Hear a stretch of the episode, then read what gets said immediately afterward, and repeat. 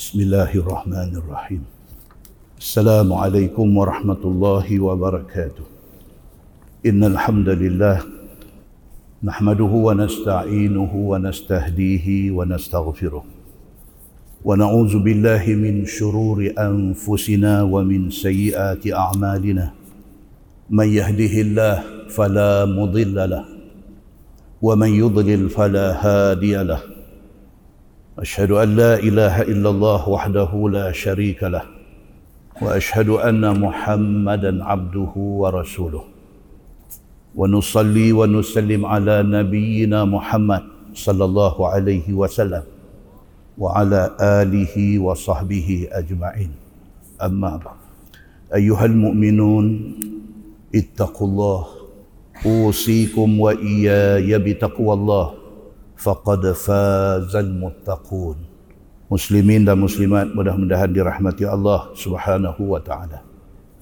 di dalam sebuah hadis an Abi Hurairah radhiyallahu anhu qala قال رسول الله صلى الله عليه وسلم ما يزال البلاء بالمؤمن والمؤمنه fi nafsihi wa waladihi wa malih hatta yalqa Allah wa ma alayhi khati'ah. Atau kama qal hadis riwayat Imam At-Tirmizi. Daripada Abi Hurairah radhiyallahu an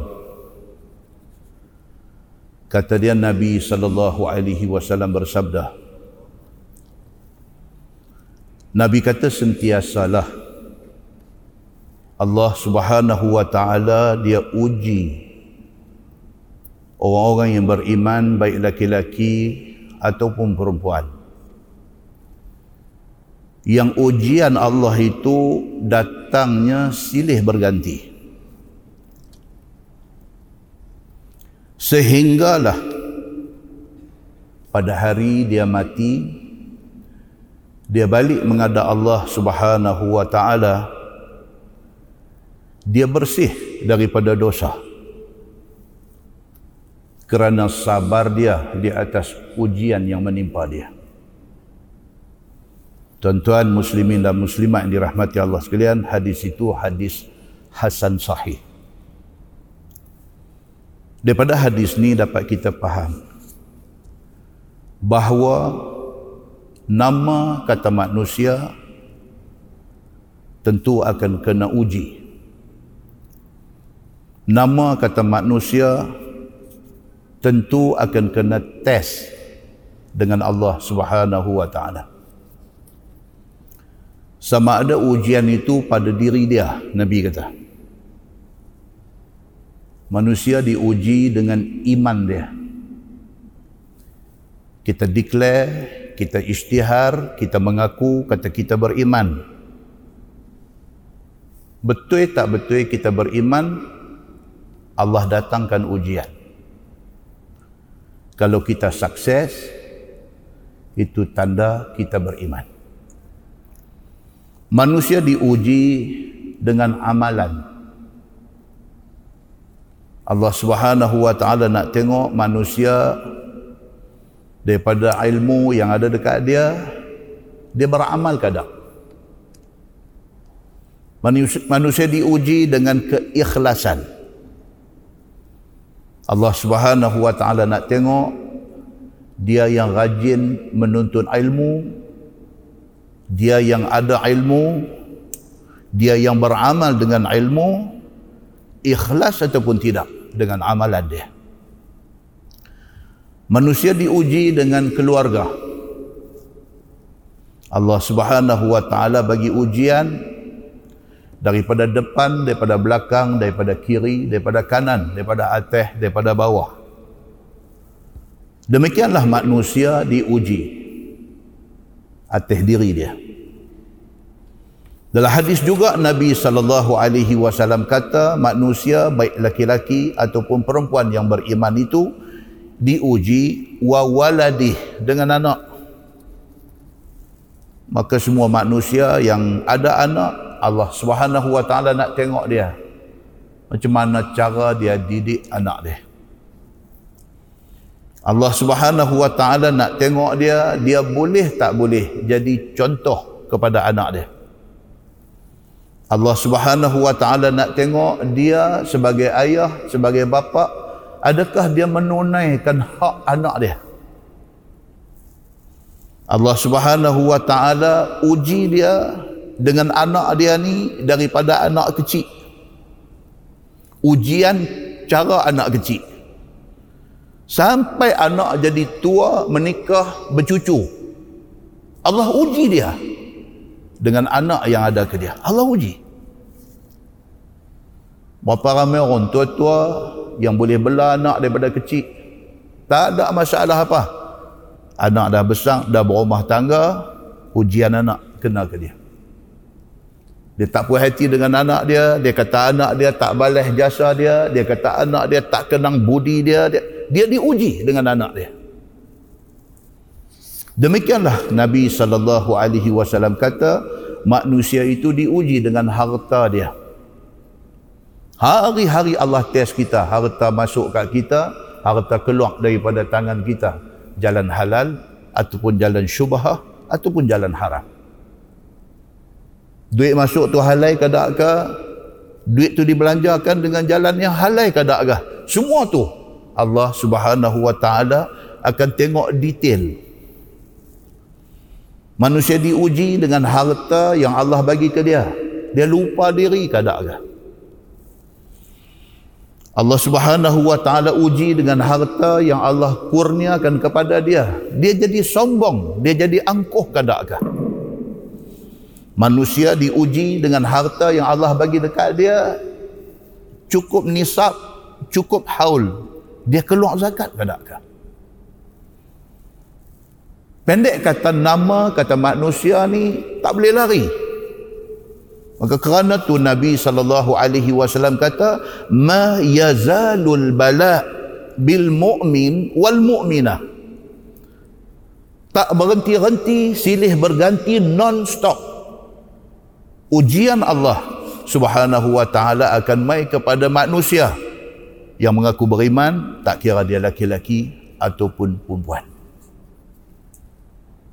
ujian geter yang kita tengah lalu lah ni Allah Subhanahu wa taala sebut dalam Quran A'udzubillahi minasyaitonir rajim wala nabluwannakum bi syai'in minal khawf wal ju' wa naqsim minal amwal wal anfus والثمرات وبشر الصابرين ayat 155 surah al-baqarah Allah Subhanahu wa taala sebut dalam ayat tu wala nabluwannakum bi syai'in minal khauf kami tentu Allah kata kami garanti akan uji manusia ni dengan ketakutan Takut tuan-tuan. Dengan malapetaka COVID-19 ni. Mau tak takutnya kita duk tengok video yang orang duk viral ni kena COVID-19 sakit tu satu bab. Merana bila dia kena tu sehingga sampai mati bubuh dalam karung plastik saja pi tanam. Siapa tak takut? Anak bini tak boleh tengok Anak bini tak boleh pergi duduk dekat nak talkin di telinga dia waktu dia nak mati. Sampai hari pengkebumian, orang yang pergi tanam dia dengan full uniform. Allah Subhanahu wa taala kata, "Wala nabluwannakum bi syai'in minal khauf." Kami tentu akan uji hamba dengan sedikit daripada rasa takut. Wal ju' kami akan uji manusia dengan kelaparan wa naqsim minal amwal Tuhan kata kami akan test manusia dengan duit tak ada. Duit tak ada tuan-tuan. Wal anfus Allah akan uji manusia dengan jiwa yang tidak kuat. Wathamarat Allah uji manusia dengan buah-buahan yang tak menjadi. Muslimin dan muslimat yang dirahmati Allah sekalian. Musibah pandemik COVID-19 ini bukan benda kecil. Tahun 2003 masyarakat dunia kena wabak SARS S A R S. Severe Acute Respiratory Syndrome kita tak rasa padahal masalah SARS tahun 2003 26 countries dalam dunia kena Tuan-tuan dalam dunia ada berapa berapa buah negara dalam dunia? 196 buah negara dalam dunia.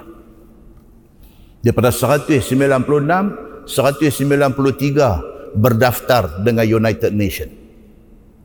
Daripada 196 negara ini, 26 negara kena wabak ataupun pandemik SARS ni. Dia jadi macam mana? Dia jadi macam COVID-19. Dia attack paru-paru. Dia kena pneumonia. Dia kena penat. Dia nak menyawa tak boleh. Membawa maut.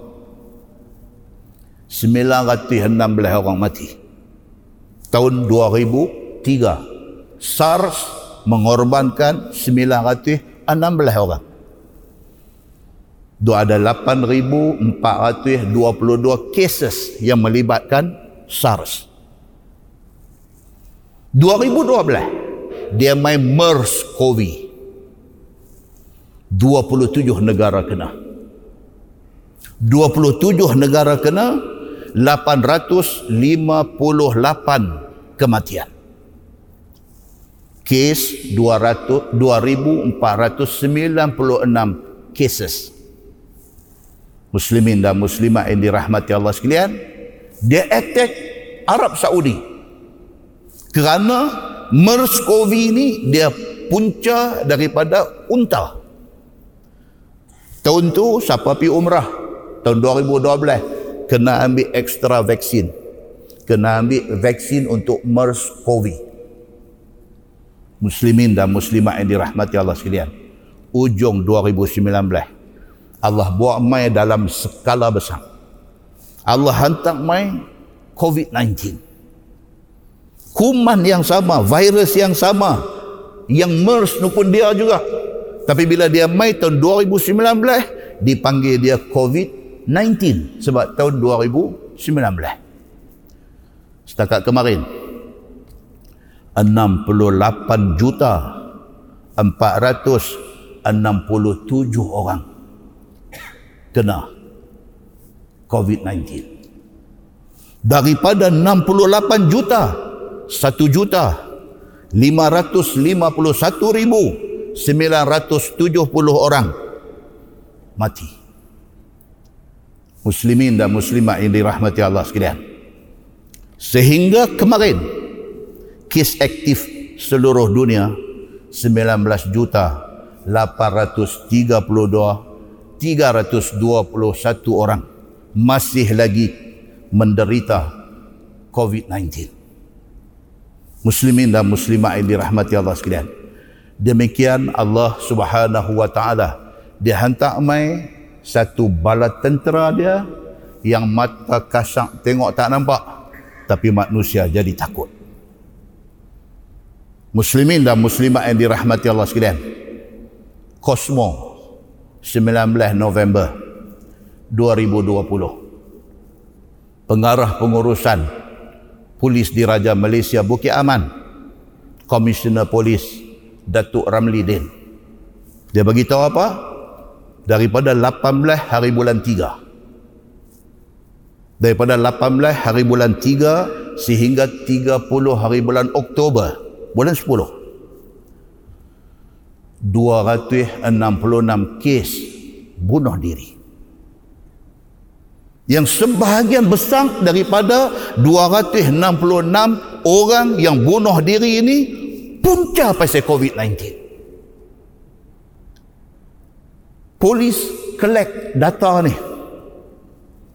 25% daripada 266 kes yang commit suicide yang bunuh diri ini punca tak boleh nak bayar utang yang terlampau banyak. Rumah nak bayar tak boleh kereta nak bayar tak boleh utang kredit kad nak bayar tak boleh. Kerana utang yang bertimpa-timpa mai dekat dia dia habis fikir dia mati akal. Dia nampak tali dia gantung diri dia di siling rumah dia dia ingat tindakan dia tu boleh tutup buku. Dia tak payah fikir apa dah. No. Itu permulaan bagi hidup susah dia di hari akhirat. Muslimin dan muslimat yang dirahmati Allah sekalian 25% itu utang tak boleh bayar kerana hilang pekerjaan. Daripada duk kerja di kelang bayar lepas dengan gaji yang lumayan dengan overtime yang dia duk buat maka dia lagang hidup dia sesuai dengan pendapatan yang dia dapat. Dia lagang macam tu. Tiba-tiba daripada lima ribu daripada enam ribu ringgit sebulan tiba-tiba zero. Tiba-tiba zero tuan-tuan. Tak ada langsung pendapatan dia. Macam mana dia nak meneruskan kehidupan dia dalam keadaan yang macam tu? 24% bunuh diri kerana masalah family 23% bunuh diri kerana bergaduh laki bini. 15% bunuh diri kerana masalah cinta. Yang tiga-tiga kategori ini masalah family masalah bergaduh laki bini masalah putus cinta ni juga berpunca daripada duit tak ada. Kerana duit tak ada jadi masalah dengan family. Kerana duit tak ada, bergaduh dengan bini. Kerana duit tak ada, tunang girlfriend cabut lari. Tuan-tuan, Allah Subhanahu wa taala Tuhan Maha Kuasa. Dia buat mai satu bala tentera dia yang mata kita tak pernah tengok. Sampai orang buat satu video lawak tunjuk ni daripada dibesarkan dibesarkan dibesarkan COVID-19 ni kuman yang kata COVID-19 ni besar-besar-besar jadi buah mu'tan apa buat main-main pasal dia tak kena muslimin dan muslimat yang dirahmati Allah sekalian sedangkan makhluk Allah ini yang bernama Mr. COVID ni mata tengok tak nampak Allah nak suruh kita fikir kalau COVID yang hampa tengok tak nampak hampa boleh takut sampai macam tu apatah lagi Allah Tuhan Rabbul Alamin Hampa tak nampak Allah. Tapi hampa tahu tak macam mana powernya Allah subhanahu wa ta'ala dalam mengatur, dalam menyusun, dalam mengurus alam ini. Muslimin dan muslimat yang dirahmati Allah sekalian. Orang-orang yang bunuh diri ini, dia terlupa di sana ada satu hadis Nabi sallallahu alaihi wasallam. An Abi Hurairah radhiyallahu anhu kata dia qala Rasulullah sallallahu alaihi wasallam man qatala nafsahu bihadidah fahadidatuhu fi yadih yatawajja'u biha fi batnihi fi nari jahannam khalidan mukhalladan fiha abada Nabi sallallahu alaihi wasallam kata siapa yang masa hidup atas dunia dia buat keputusan nak bunuh diri. Dan dia memilih bunuh diri dengan guna hadidah dengan guna besi. Dia ambil pisau dia ambil parang dia ambil anak panah dia ambil benda tajam dia tikam diri dia bagi mati. Di hari akhirat esok Allah akan bangkit dia di dalam neraka. Dalam keadaan dia duk pegang besi yang dia guna untuk bunuh diri itu. Apa dia buat? Yatawajja'u biha fi batnih dia duk tikam diri dia dalam neraka. Kalau pisau yang dia guna, pisaulah duk tikam dia. Kalau parang yang dia guna, paranglah duk tetak dia. Kalau apa juga benda tajam yang dia guna, benda tajam itulah yang dia akan tunggu, terus duk buat diri dia dan kekal dia di dalam neraka selama-lama. Muslimin dan muslimat yang dirahmati Allah sekalian. Demikian Nabi kata Waman syariba samman faqatala nafsah fa huwa yatahassahu fi nari jahannam khalidan mukhalladan fiha abada. Demikian juga siapa yang bunuh diri dengan ambil racun tunggang masuk dalam badan dia. Dia ambil racun tekorak, dia buh dalam mulut dia. Dia ambil racun aneh-aneh, dia buh dalam mulut dia. Mati dia di hari akhirat esok. Bangkit dia di dalam neraka. Dalam keadaan duk pegang racun tu, duk bubuh dalam mulut, duk minum. Terborai isi perut. Dia bubuh dalam perut, duk minum. Terborai isi perut. Kekal dia. Begitulah selama-lama.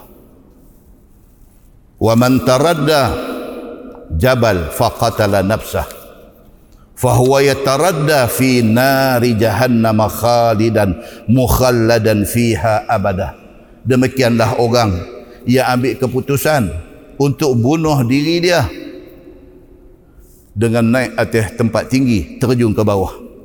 Di hari akhirat esok dalam neraka dia duduk di tempat tinggi dia terjun ke bawah pecah berkecai kepala. Allah bagi jadi balik. Naik, dia terjun, pecah berkecai kepala. Dia naik, dia terjun, pecah berkecai kepala dia. Begitulah hal dia selama-lama. Muslimin dan muslimat yang dirahmati Allah sekalian. Kalaulah orang-orang yang berfikiran pendek ini, baca hadis ini, mudah-mudahan dia tidak akan buat kerja yang sebegitu lagi. Muslimin dan muslimat yang dirahmati Allah sekalian. Rezeki ini Allah punya kerja. Allah suruh kita usaha. Rezeki kita dah Tuhan tentukan dah. Allah subhanahu wa ta'ala dah adakan rezeki untuk kita. Allah suruh kita buat kerja.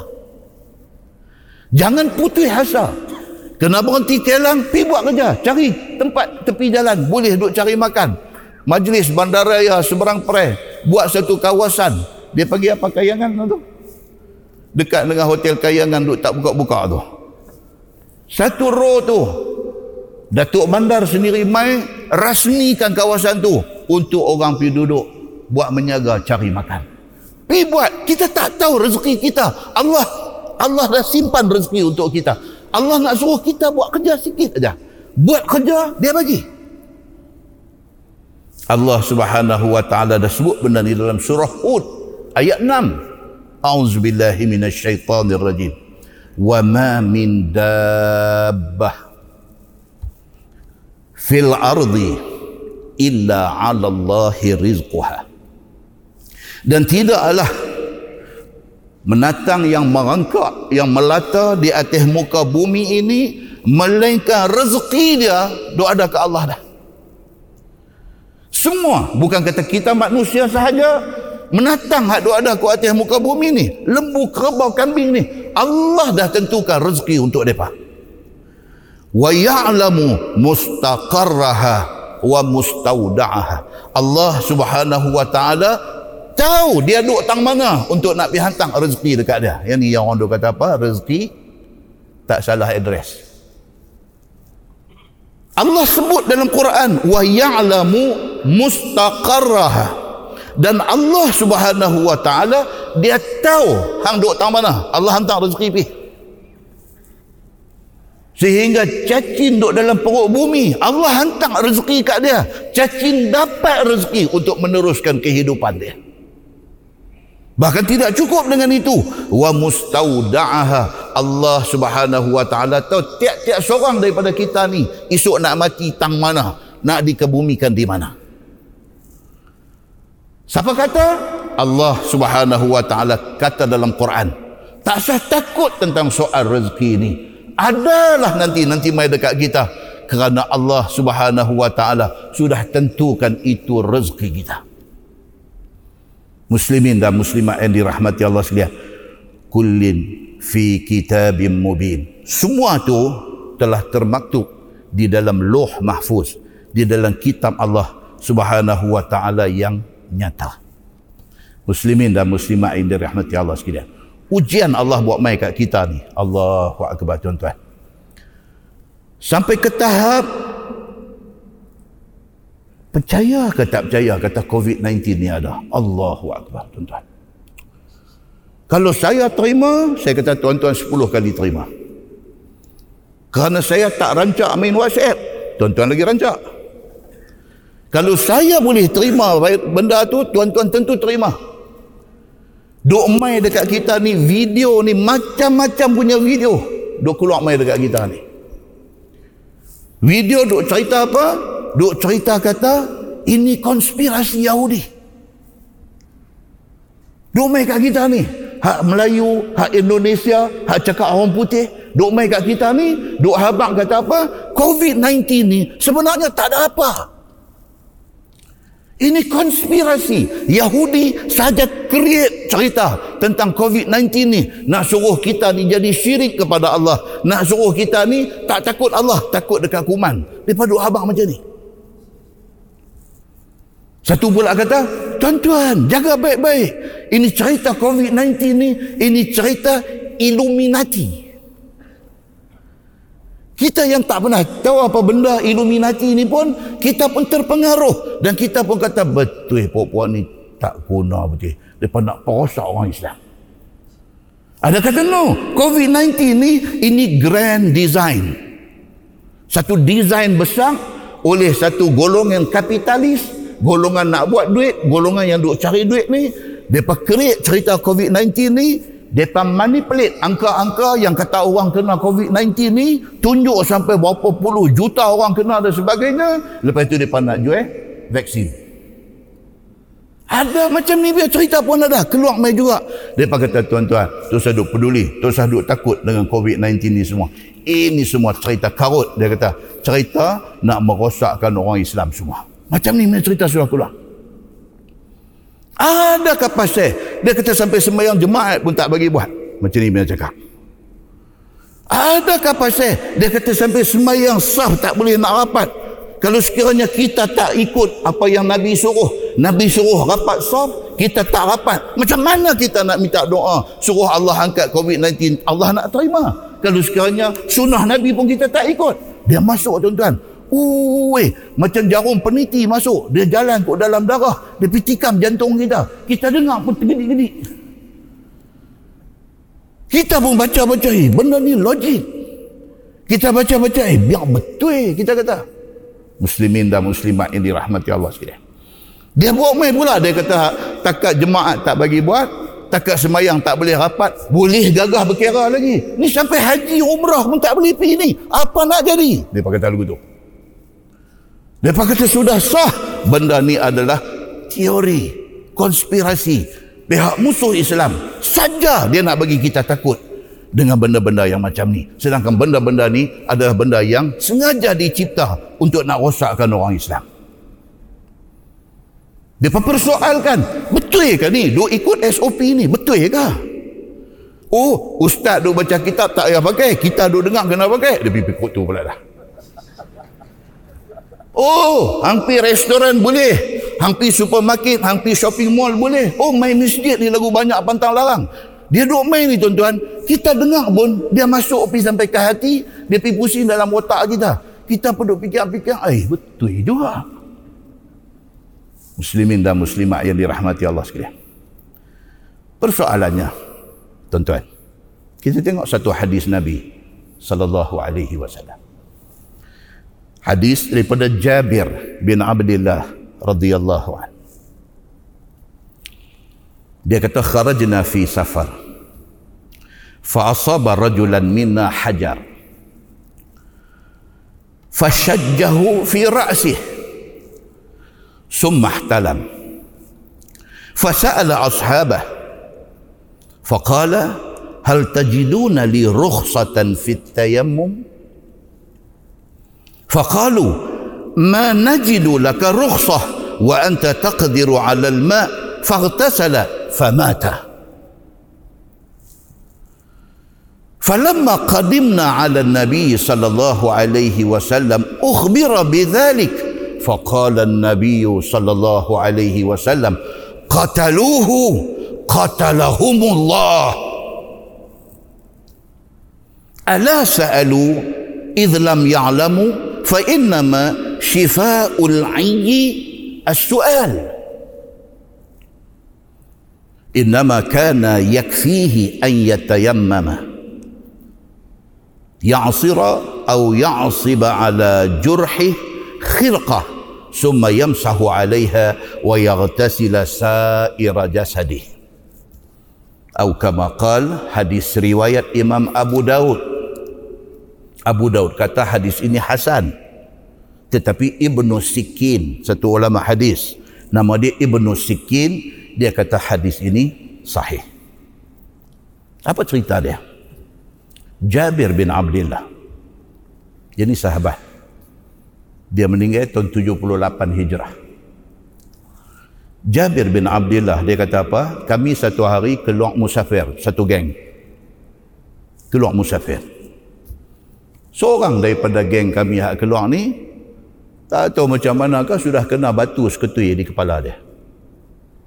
Kan? Jadi kita ada buat kereta di highway ni. Pak! Kata. Cermin kereta retak seribu.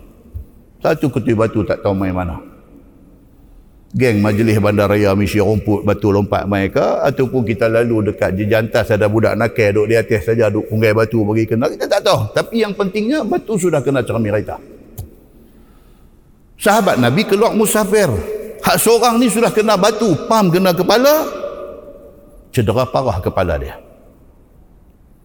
Dalam pada kepala sudah luka cedera parah ni summah talamah kata hadis tu tidur mimpi pula. Mimpi yang nak mewajibkan kena mandi. Dalam kepada kepala duk berdarah tu dia mimpi elok macam ni fasa'ala ashabah bila dia bangkit-bangkit tidur Allah dia kata yang kepala ni parah dengan cari kain duk bungkus dengan apa yang dia pergi jadi mimpi macam ni nak kena mandi wajib dia tanya kawan-kawan dia Kata dia hal tajiduna li rukhsatan fit tayammum. Dia tanya kawan-kawan dia ni, aku hampa tahulah aku kena kepala ni. Tadi aku sudah mimpi. Macam mana nak selesai masalah aku kepala jadi macam ni ni? Macam mana nak selesai? Bolehkah aku pakai tayamum saja untuk nak membolehkan aku semayang aku apa semua ni? Bolehkah? Faqalu jawab kawan-kawan ni. Dia kata man najidu laka rukhsatan wa anta taqdiru 'ala al-ma. No no no no dia kata. Cerita dia hang mimpi hang kena mandi. Hang pun boleh kan kena ayak boleh kan dia kata. Dia kata boleh tapi sakit lah. Hang kena mandi. Ni mufti-mufti ada ada kat tepi-tepi kampung ni.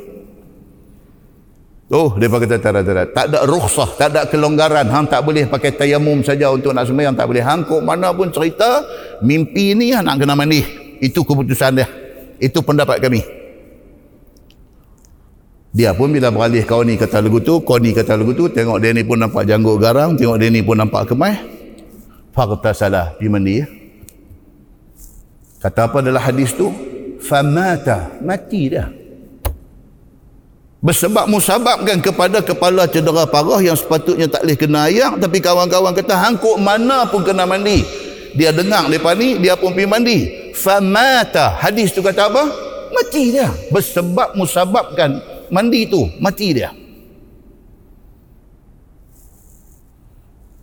falamma qadimna ala nabi sallallahu alaihi wasallam ukhbira bidzalik benda sudah jadi balik ke Madinah jumpa nabi sallallahu alaihi wasallam. Ada orang pergi cerita dekat Nabi. Dia kata, Ya Rasulullah, ada kawan kita seorang, sudah jadi macam ni. Dia kepala dia kena batu, cedera parah, dia pergi mimpi, lepas tu macam mana nak buat? Kami pakai suruh dia mandi. Mandi-mandi, qalu inna lillahi wa inna ilaihi rajun. Jalan. Faqala Nabi sallallahu alaihi wasallam Nabi dengar dengar cerita tu Nabi kata apa? Nabi kata qataluhu. Nabi kata ampa bunuh dia. Satu orang cedera parah kepala yang sensitif tidak boleh kena ayam hampa pergi suruh dia mandi bersebab musababkan dia mandi itu dia sudah mati qataluhu nabi kata hampa bunuh dia qatalahumullah Nabi kata dengan kerana hampa piduk kata benda ni lagu ni dan dia ikut cakap hampa dan sekarang dia sudah mati qatalahumullah Allah akan bunuh hampa. Nabi kata. Ala sa'alu idh lam ya'lamu fa innama shifa'ul 'ayyi as-su'al. Nabi kata awak tak tanya orang kalau tak tahu Bukankah ubat kepada kebodohan? Nabi kata. Al-ain. Bodoh. Ubat kepada kebodohan itu ialah tanya. Hampa mandai-mandai pergi buat cerita macam ni, ini sudah jadi kepada kawan hampa, kepada saudara hampa. Innama kana yakfihi an yatayammam. Nabi kata sebenarnya cukup dengan tayamum sahaja kepada dia ni. Dia tak payah pergi mandi, tayamum. Tayamum macam mana tuan-tuan? Ni nak ganti mandi wajib ni. Tayamum macam mana? Ah, bukan pergi rolling dalam debu tu. Pergi terjun nanti debu rolling daripada rambut sampai ke Bukan. Tayamum ni apa? Tayamum ni guna debu yang bersih, sapu muka dan dua tangan. That's it. Habis ni mandi macam mana ni bukan cerita nak nak semayang. Ni cerita mandi ni. Macam mana? Mandi pun itu cara dia. Nabi kata. Ini ilmu. Ini ilmu. Atau Nabi kata apa? Wa ya'sira au ya'siba ala jurhihi khirqah. Nabi kata ataupun buat apa? kawasan yang luka tu berbalut berbandage bersimen misalnya bila nak semayang Nabi kata apa titikkan air di atas balutan itu dan sapu aja that's it kamu sudah boleh sembahyang itu penyelesaian kepada orang yang kena masalah macam ni. Muslimin dan muslimat yang dirahmati Allah sekalian Nabi kata apa? Summa yamsah alaiha sapu di atas kain balut tempat luka tu sapu di atas dia wa yaghsila sa'ira jasadi. Kalau nak mandi kawasan anggota lain boleh mandi tapi kawasan cedera tu jangan pergi duduk jurus air memadai dengan titik air dan sapu. Hadis itu hadis sahih. Menurut Ibnu Sikin dan Imam Abu Daud kata hadis itu hasan muslimin dan muslimat yang dirahmati Allah sekalian. Sahabat Nabi suruh dia dimandi. Pasal apa? Pasal sebahagian daripada sahabat Nabi itu ingat ini perintah Allah. Perintah Allah apa dia? Nak angkat hadiah besar kena mandi. Dia faham yang tu dan dia tak faham rukhsah. Dia faham macam tu. Itulah yang berlaku kepada kita pada hari ini. Bila mai COVID-19 ni, macam-macam pendapat sudah keluar. Tak mau ikut SOP yang ditentukan. Pasal apa? Pasal dia duduk torah. Dia duduk reka. Dia duduk cari jalan. Dia nak abang kata tak payah ikut SOP ni. Tuan-tuan. Tuan-tuan. Katalah kita tak ikut. Kita buat macam biasa. Semayang semua rapat-rapat. Katalah buat macam tu. Katalah ia menjadi sebab kepada satu masjid. Ataupun 50% daripada orang yang ada ni. Pergi kena COVID-19 ni. Bukan sahaja kebodohan kita menyebabkan benda ni jadi lagu tu, bahkan dia membawa fitnah kepada agama. Muslimin dan muslimat yang dirahmati Allah sekalian. Cerita suruh patuh SOP ni bukan cerita yang diputuskan oleh mufti-mufti Malaysia sahaja. Tuan-tuan, bukan mufti daripada Perlis sampai ke Sabah Sarawak berbincang buat keputusan macam ni. Bukan tuan-tuan. Ini keputusan untuk nak buat SOP ini melibatkan ulama satu dunia. Alim besar Syekh Al-Azhar di Universiti Al-Azhar pun kata macam ni. Imam Masjidil Haram, Masjid Nabawi pun kata macam ni. Ulama besar di Qatar, Dr. Yusuf Al-Qaradawi pun kata macam ni. Ini bukan soal Illuminati. Ini bukan soal agenda Yahudi. Tetapi ini diputuskan oleh orang-orang yang alim agama. Mereka buat keputusan macam ni. Semua sependapat suruh ikut SOP ni. Mereka bukan suka-suka kata buat macam tu, buat macam ni. Tetapi semua benda ni telah dibincangkan. Dan sebelum mereka buat keputusan, pihak-pihak yang berwibawa dah mai dah brief mereka dah.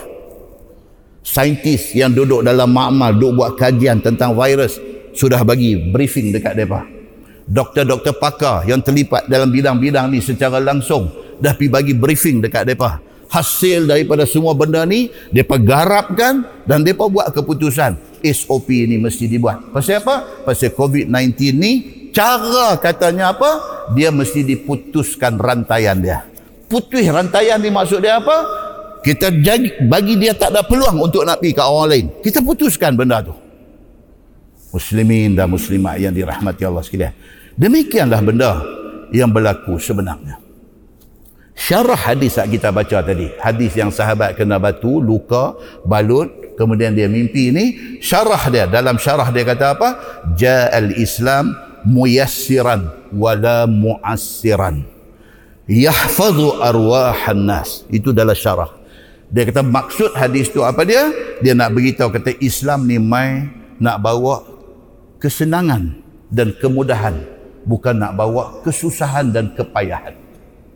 Islam main ni untuk kebaikan kita. Yahfazu arwahan nas. Nak menjaga. Islam ni nak menjaga nyawa manusia yang doa ada ni.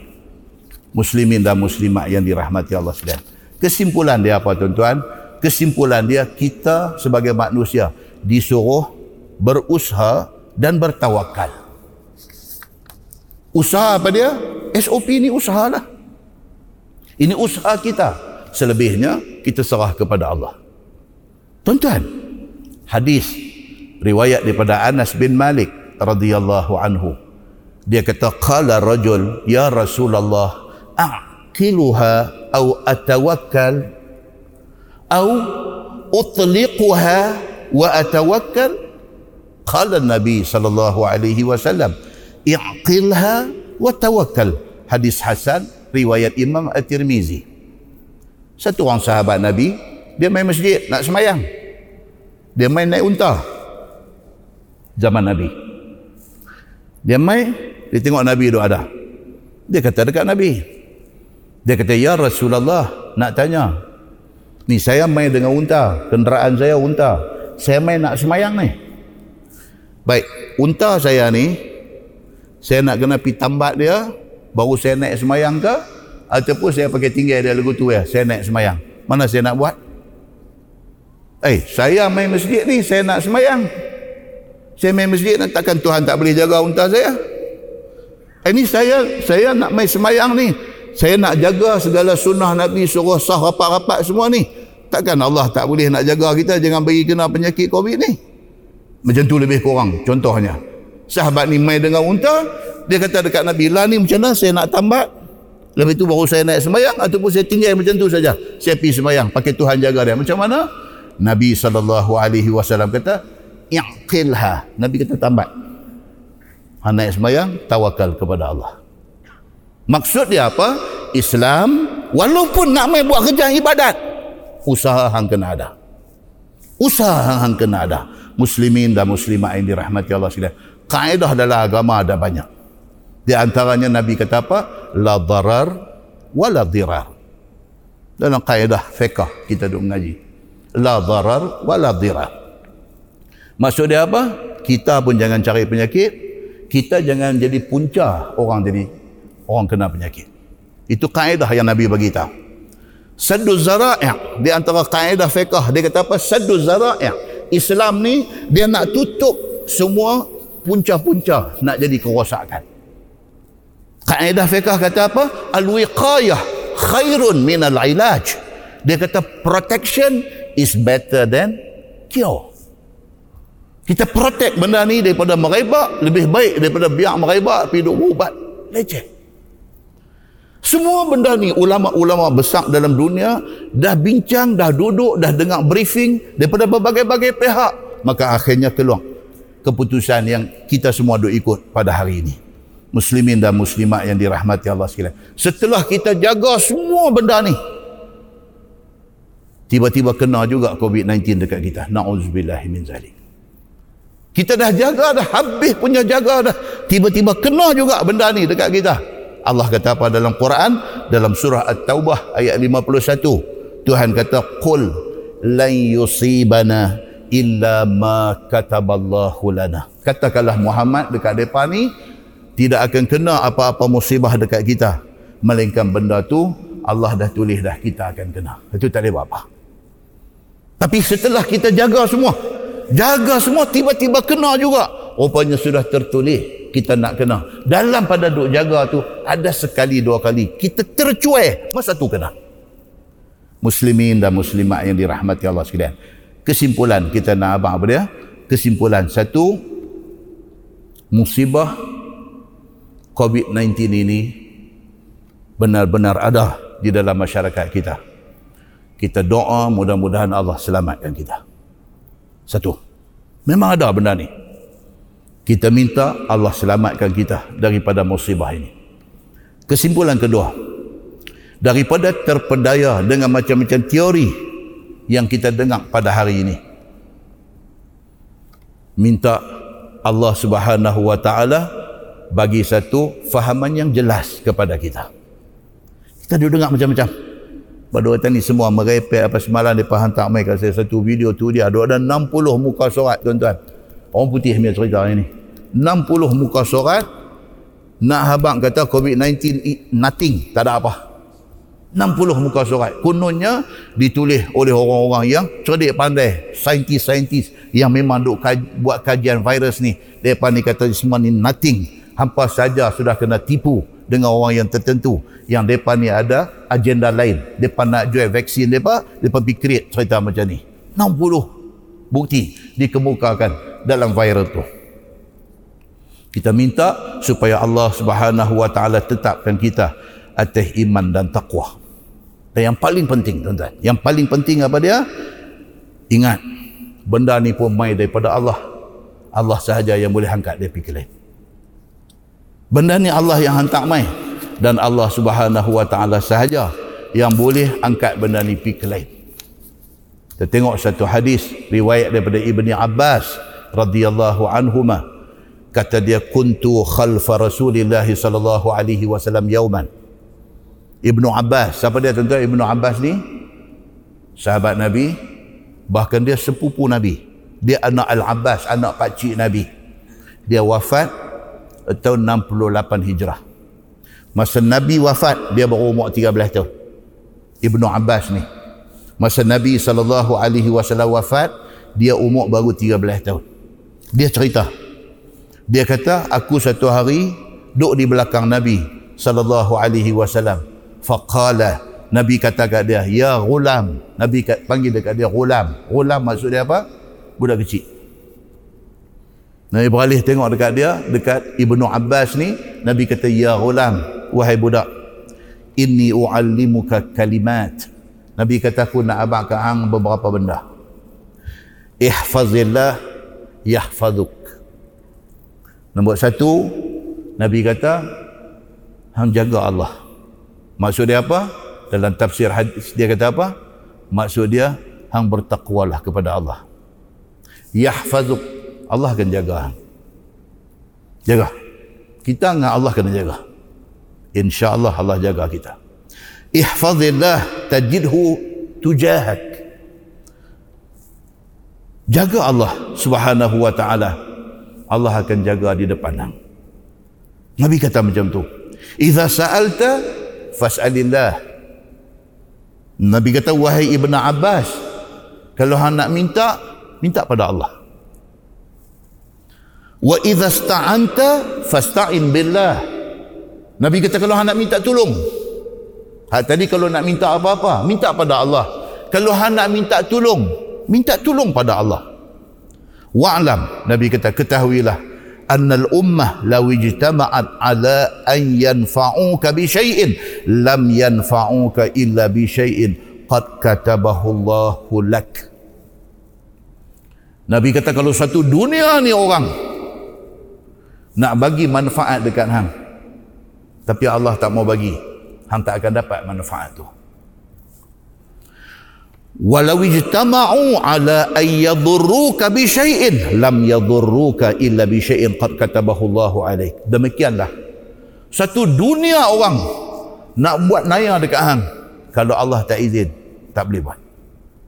Nabi kata rufi'atil aqlam wa jaffatis suhuf segala takdir sudah ditentukan. Tidak ada modify tidak ada pindaan tidak ada tambah tidak ada kurang lagi. Tuhan tu lihat ni semua kita ni. Bila kita nak mati bila Allahu Akbar tuan-tuan. Kuliah kita last bulan 3 ni malam ni pula bulan 12 8 bulan tuan-tuan dua orang sukarelawan masjid Abdullah Fahim meninggalkan kita. Dua orang saudara Hasril kita dan saudara Zazari kita. Dua orang. Orang kuat masjid ni. Sukarelawan. Tak ada siapa suruh tak ada siapa paksa tak ada siapa. Mereka sendiri main nak khidmat di masjid ni.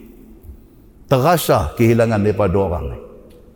Setiap kali kuliah kita depan tidur ada habis dengan saya pergi minum air sekali kita teringat-ingat kat depan ni. Saudara Zazari Allah yarham baru meninggal hari apa saudara tak sampai seminggu lagi.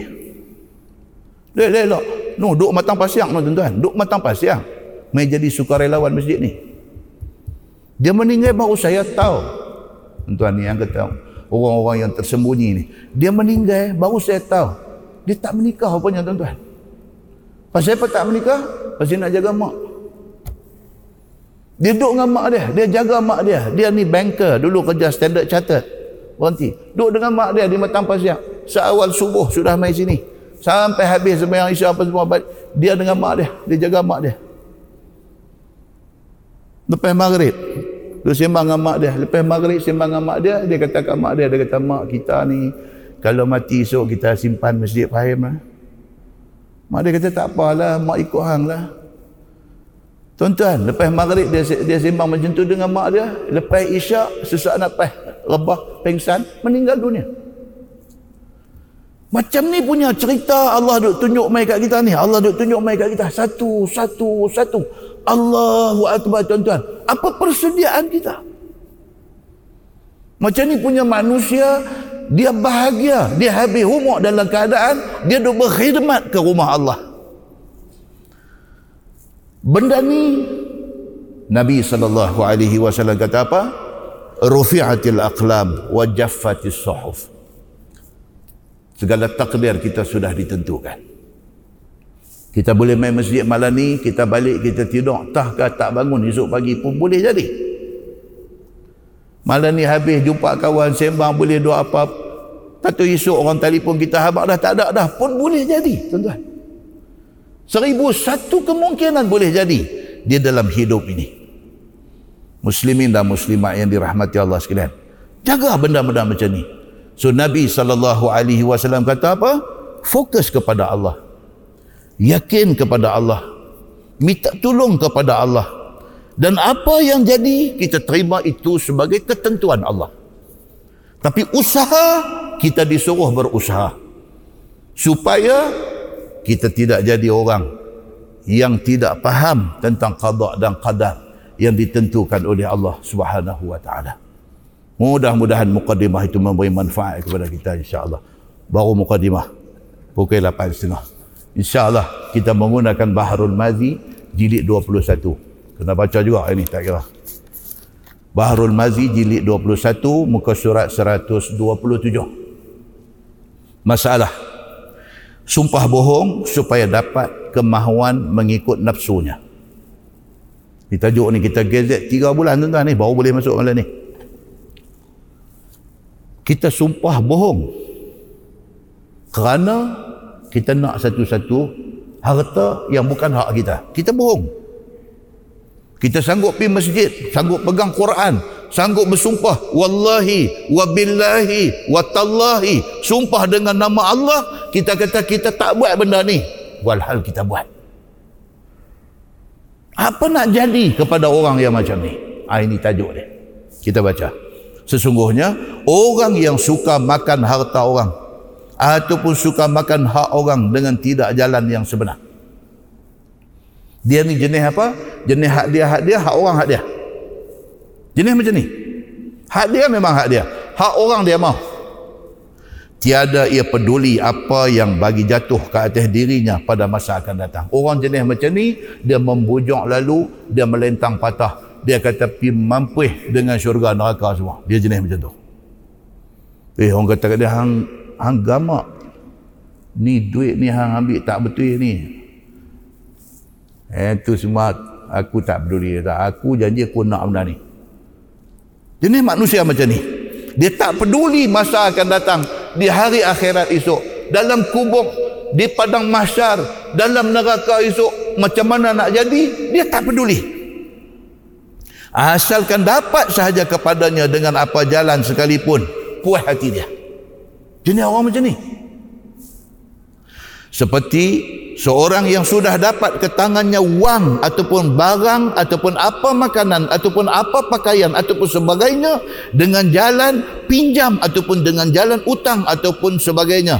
Tiba-tiba dikata telah dibayarnya ataupun telah dipulangkannya. Jenis macam ni. Dia pinjam dia orang buat bodoh gitu eh. Dia pinjam duit orang seribu, dia pinjam duit orang lima ribu, dia buat bodoh itu eh. Sampai tuan punya duit tu duk tunggu nak minta segan, nak minta segan. Daripada seminggu sebulan, daripada sebulan setahun, daripada setahun dah lima tahun. Eh, dia ni lupa dah kah? Satu hari pergi tanya. Dia kata, minta maaf lah. Duit saya pinjam waktu bila nak bayar.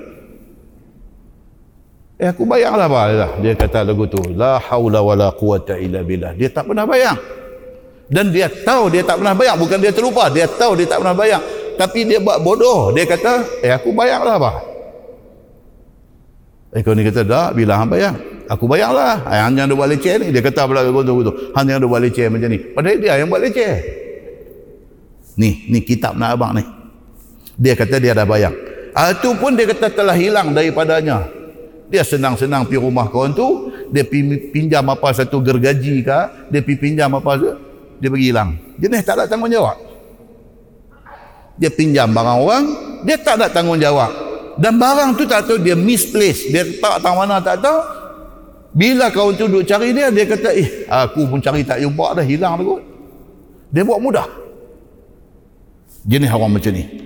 Sampai dia sanggup bersumpah dengan nama Allah ataupun dengan pegang Quran ataupun sebagainya kerana nak membetulkan bohongnya itu. Tu dia. Dia sampai peringkat apa? Dia kata aku bayar dah kan kau ni kata tak lagi. Bila yang hang bayar? Dia kata aku ingat aku bayar. Tak percaya meh dia sendiri minta. Tak percaya meh mana Quran meh aku nak pegang. Aku nak sumpah kata aku bayar dah. La haula wala quwata illa billah. Tuan-tuan ada tak ada tuan-tuan orang macam ni? Ada. Ada muslimin dan muslimat yang dirahmati Allah sekalian. Bermula pekerjaan sumpah bohong yang demikian itu haram dan berdosa besar. Ugama apa-apa macam ni punya kerja haram dosa besar. Dan murka Tuhan akan dia sehabis-habis murka. Ini semua cari penyakit. Tuan-tuan saya nanti baca hadis dia. Tuan-tuan tengok apa kesudahan orang macam ni. Nampak simple. Nampak apa pinjam barang orang tak pergi balik ni ah kita nampak macam simple. Saat lagi tuan-tuan, kita baca hadis dia, kita tengok apa kesudahan orang macam ni. Hutang dia orang, buat lupa, buat-buat lupa, tak mau bayar. Kita nak tengok saat lagi, apa kesudahan orang macam ni.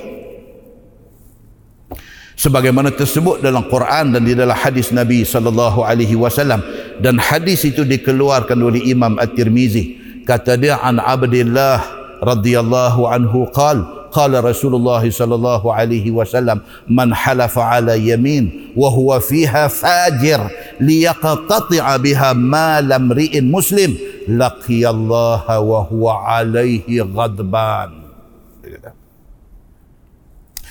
Maksudnya diriwayatkan daripada seorang sahabat Nabi sallallahu alaihi wasallam nama dia Abdullah bin Mas'ud radhiyallahu anhu. Tuan-tuan Abdullah bin Mas'ud ni orang hebat.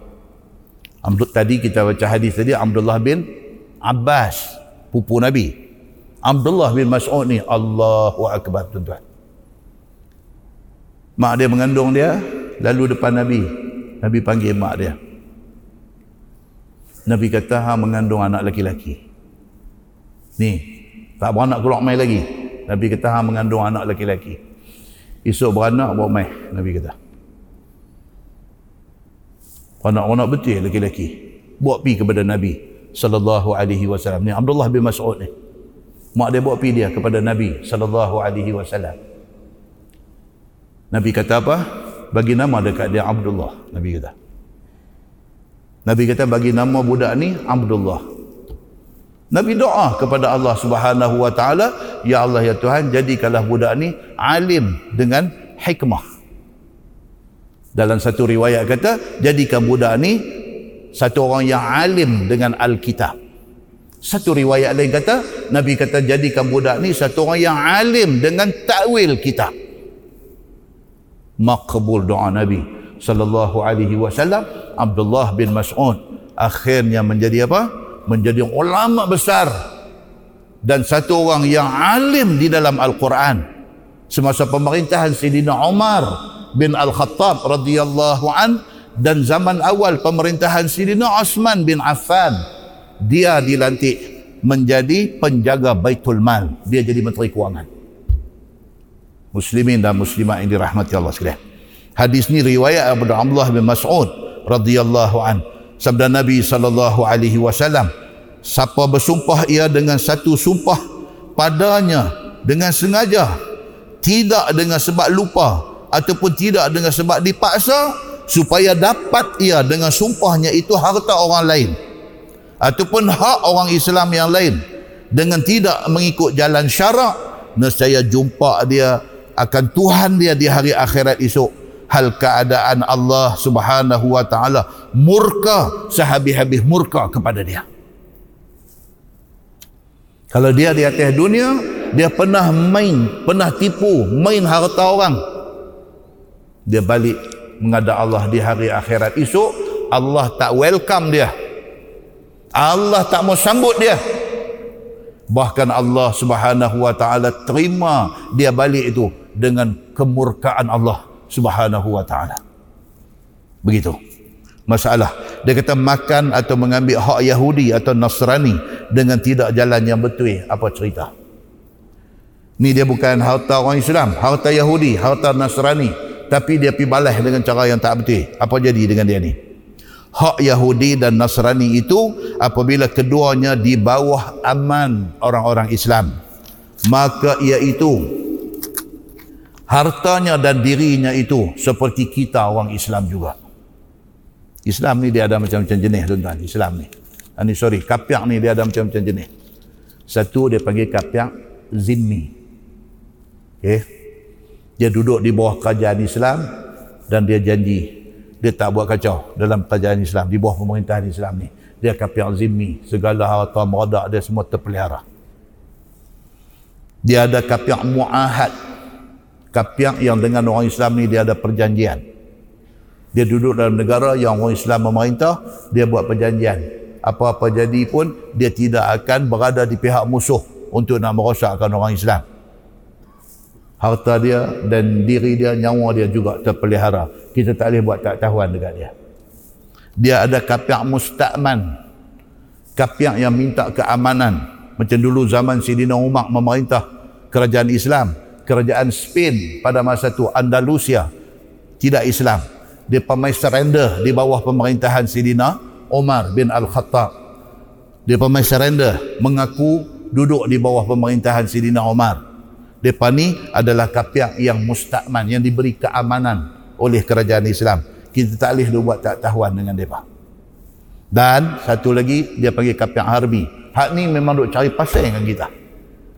Cari pasal dia jengkai kita, dia cari pasal dengan kita, dia nak kacau hak kita, dia sanggup berperang dan tumpah darah kita. Hak ini kapiak yang boleh diperangi. Tiga tadi ini, zimmi ataupun mu'ahad ataupun musta'man, mereka ni kita tak boleh buat tak tahuan dengan mereka. Bahkan ada hadis Nabi sallallahu alaihi wasallam. Nabi kata apa? Man qatala mu'ahadan lam yarih raihatal jannah wa inna rihaha tujadu min masirati arba'ina aman atau kama qal hadis sahih riwayat al-Bukhari Nabi kata kalau kita pergi bunuh orang kafir yang muahadan. Yang depa ni ada perjanjian dengan kita. Depa tak pernah duk buat kacau dengan kita. Depa duk elok-elok dalam negara sama dengan kita kita pergi bunuh dia. Apa jadi? Nabi kata esok di hari akhirat tak boleh cium bau syurga. Sedangkan bau syurga ni dah boleh bau wangi dia min masirati arba'ina aman. 40 tahun perjalanan. Wangi dah syurga ni. Dah wangi dah muslimin dan muslimat yang dirahmati Allah sekalian. Mereka ni dipelihara oleh kerajaan Islam. Baik kita baca di itu dia kata haram atas kita tipu golongan-golongan kapiak yang ni semua ni. Haram kita menipu ataupun memakan harta daripada dengan cara yang tak betul. ada pun tersebut dalam hadis seperti yang datang pada masalah tadi katanya liyak tati'a biha malam ri'in muslim apa dia iaitu kita dianggap berdosa besar apabila kita mengambil harta orang Islam maksud dia apa kalau harta kapiang muahad kapiang zimmi pun kita ambil kita tak boleh cumbu syurga apatah lagi harta orang Islam tentu lebih besar dosa dia. Itu maksud hadis tu. Maka iaitu telah dikaitkan dengan harta orang Islam. Maka iaitu ditaukidkan tegahnya. Kalau harta kapiak pun kita tak boleh duduk rampai ikut suka, apatah lagi harta orang Islam. Dikemahkan lagi hukuman tu. Yang ni lebih-lebih kuat haramnya kita memakan harta orang Islam itu daripada memakan harta Yahudi ataupun Nasrani dan bermula pekerjaan tipu daya dan sumpah bohong itu berlaku sejak daripada zaman hidup Nabi sallallahu alaihi wasallam tuan-tuan. Bak duk balai harta orang ni daripada zaman Nabi ada dah dia kata. Pasal apa tuan-tuan? Pasal manusia. Nama kata manusia ni Allahu Akbar dengan duit ringgit ni. Nabi tu ada berlaku benda ni. Dan telah berhukum dua orang yang berkelahi kerana tipu daya di depan Nabi sallallahu alaihi wasallam seperti datang dalam hadis ini. Dia kata masalah sumpah bohong itu berlaku dan adalah diluluskan hakim dan terpakai sumpahnya di mahkamah. Dia kata tu dia. Sanggup sumpah dalam mahkamah. Sanggup ni bukan macam mahkamah civil pi sumpah apa? Saya bercakap benar, tidak ada yang saya cakap ni melainkan benar belaka itu dia sebut dia tak ada heran apa. Dia sumpah wallahi wabillahi watallahi dia bohong gua dah. Tambah sebut takkan nak sumpah saya mengaku dengan seikhlas hati bahawa apa yang saya cakap ini adalah benar. Tidak ada lain melainkan benar. Tak ada apa. Wallahi wabillahi watallahi dia kata saya tak buat benda ni padahal dia buat. Ada manusia berani sampai macam tu muslimin dan muslimat yang dirahmati Allah sekalian. Dia kata jikalau sekiranya sumpah itu tidak diketahui oleh hakim akan bohongnya, nescaya terpakai akan sumpahnya. Hakim pun manusia. Hakim mana tahu dia bohong ke tak bohong? Saya nanti baca hadis Nabi saw menjadi hakim kepada kes di kalangan orang yang hidup pada zaman dia. Nabi sebut. Nabi kata in nama ana bashar. Nabi kata aku ni manusia. Nabi kata Aku tak tahu ni betul-betul dua orang ni siapa betul siapa salah. Nabi kata aku manusia. Aku pun tak tahu. Mana-mana satu daripada dua yang bergaduh ni pandai bercakap berdasarkan pertimbangan aku dia betul. Maka aku hukum kata dia betul kawan ni salah. Tiba-tiba sebenarnya dia ni salah. Hak pandai cakap ni salah. Nabi kata walaupun aku buat keputusan dapat kat dia hak dia dapat tu sebenarnya ialah sepotong api neraka. Nabi kata hakim. Dia pun tak tahu betul-betul kes depan dia ni. Kawan ni salah tapi dia engage dengan lawyer yang cukup pandai mah. Lawyer. Masuk pergi cakap dia pandai. Dengan pandai cakap, dengan pandai hujah, dengan pandai belit, dengan pandai semua dia pandai ni. Dia ada skill. Kes main tangan dia semua menang. Orang dengar-dengar kata piah dia ni. Nah, dia pergi cari satu lawyer yang betul-betul pandai punya. Lawan, lawan, lawan. Dia buat main hal teknikal tu, teknikal ni semua. Akhirnya lepas. Pandai dia. Hakim dengar kepada perbicaraan, kepada hujah yang dikemukakan, kepada saksi yang ditampilkan, kepada bukti-bukti yang didedahkan. Hakim dengar dan hakim pun percaya kata dia ni tak salah. Sebenarnya dia ni salah. Nabi sallallahu alaihi wasallam kata apa? Kalau aku jadi hakim dan aku buat keputusan macam ni, orang yang mendapat bahagian itu sebenarnya dia mendapat bahagian api neraka. Nabi kata. Muslimin dan muslimat yang dirahmati Allah sekalian.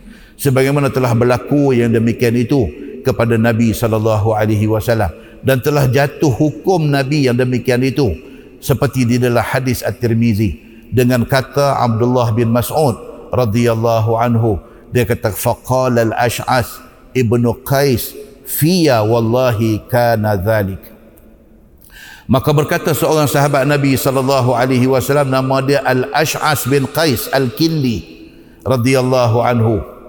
Dia kata demi Allah benda ni berlaku dekat aku. Ni Al-Ash'as ni. Dia kata benda ni jadi kat dia dia kata. Dia teraniaya di dalam pengadilan. Benda ni dibawa dan dibicarakan dia di pihak yang betul. Tapi kegagalan dia mengemukakan bukti dia kalah dalam perbicaraan itu. Dia kata benda ni saya pernah kena. Kata Al-Ash'as ni. Kemudian berceritalah Al-Ash'as ini dengan kata dia. Kana baini wa baina rajul minal yahud ardun fajahadani. Dia kata. Dia cerita apa yang kena kat dia. Antara aku dan antara seorang laki-laki Yahudi.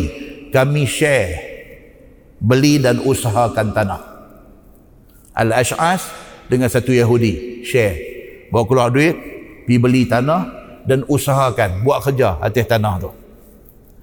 Maka telah engkar Yahudi itu daripada berkongsi dengan aku.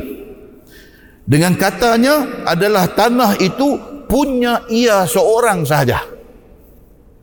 Masa nak beli tanah bawa keluar duit kita bawa keluar 50% dia bawa keluar 50% pergi beli tanah. Lepas itu sama-sama buat kerja di atas tanah tu Tiba sampai satu tahap Yahudi ni kata tanah ni dia punya. Hang tak nak kena mengena. Ai. Dia kata duit yang aku bagi hari tu abang beli tanah apa cerita? Ni tanam ni aku duk tolong mai buat kerja ni apa cerita? Yahudi ni kata kat dia itu aku tak tahu. Tapi tanah ni aku punya. Aku seorang punya. Hang tak nak kena mengena.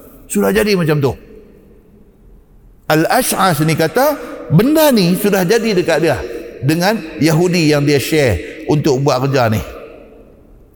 Dia kata dan tiada berkongsi dia dengan siapa-siapa. Yahudi ni kata dia punya seorang, dia tak ada share dengan siapa-siapa. Tuan-tuan, benda ni jadi. Dan masyarakat kita pun jadi. Satu kawan saya dulu. Buat company. Abang adik. Abang adik. Bukan oleh, bukan kawan, bukan jiran, bukan member lama. Abang dengan adik. Buat company.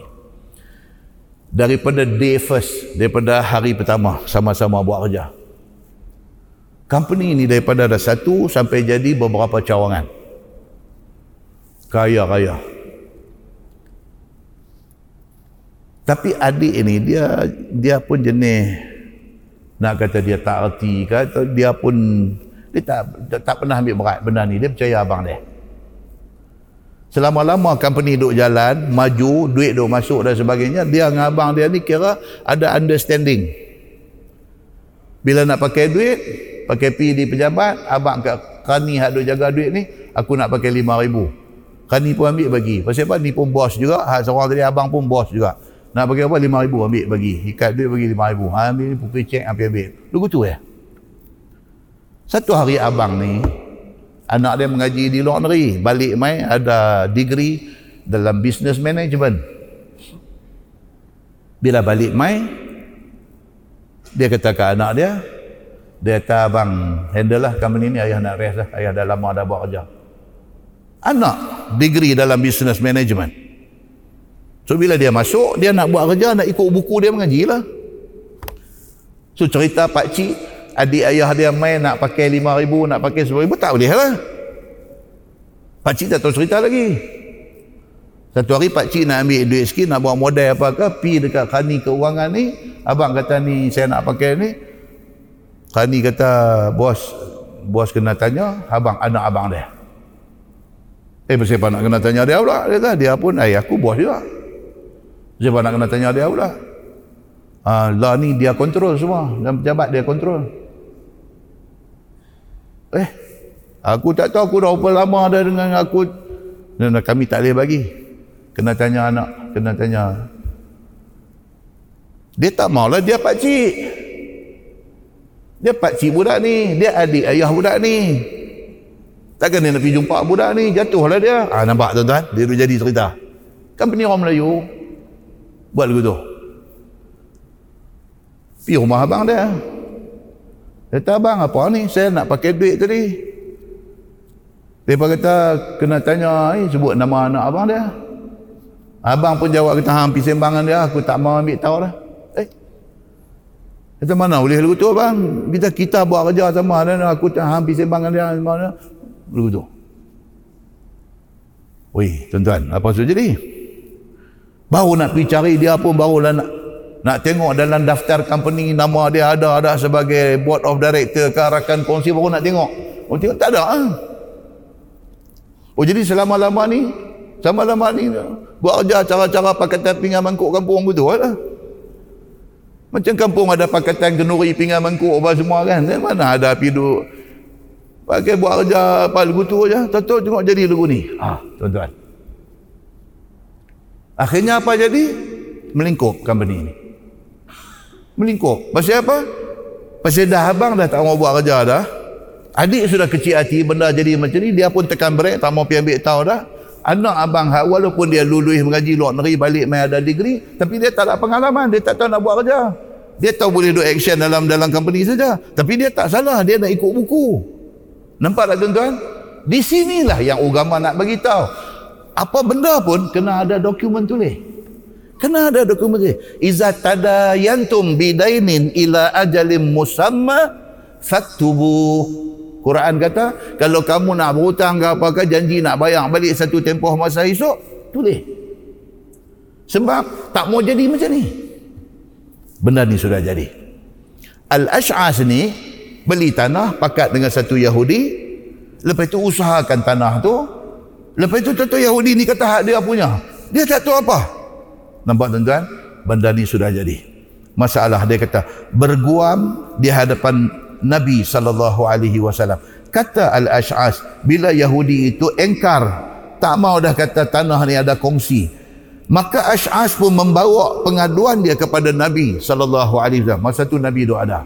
Dia pun pergi cari Nabi pergi report. Dia kata, Ya Rasulullah, saya pakat dengan Yahudi ni beli tanah. Kami buat kerja sama-sama. Tentu hari ini, dia pergi kata hak dia seorang punya. Ni macam mana ni? Dia pergi mengadu dekat Nabi. Pasal apa tuan-tuan mengadu dekat Nabi? Sebab Yahudi Madinah ni, respect Nabi sallallahu alaihi wasallam. Maka dikatakan kata Ash'as itu faqaddamtuhu ila Nabi sallallahu alaihi wasallam maka aku bawa dan adukan benda ni kepada Nabi sallallahu alaihi wasallam dan hadirlah kami kami berdua berguam di hadapan Nabi sallallahu alaihi wasallam. Dia panggil Yahudi ni jom pergi jumpa Nabi. Hang cerita kata hang kata hang tanah ni hang punya. Aku tak ada sangkut pun. Jom kita pergi jumpa Nabi. Iaitu Nabi sallallahu alaihi wasallam pun bersabda faqala li Rasulullah sallallahu alaihi wasallam alaka bayyinah? Ha ini mahkamah. Bila pi saja dia bertanya apa bukti? Yang hang kata tanah ni share dua orang beli dan sama-sama buat kerja. Hang ada bukti ke Nabi sudah tanya soalan tu. Alaka bayyinah? Maka berkata kedua aku kedua kami kepada Nabi sallallahu alaihi wasallam yakni apabila ditanya akan aku adakah bagi kamu asy'as saksi atas dakwa kamu bahawa kamu berkongsi dengan Yahudi ini? Nabi kata hang ada ada bukti dokumen ataupun ada ada saksi yang boleh ditampilkan kata hampa share benda ni faqultu la maka jawab dia al-ash'as jawab kepada Nabi tak ada dia dah. Surat apa pun tak buat.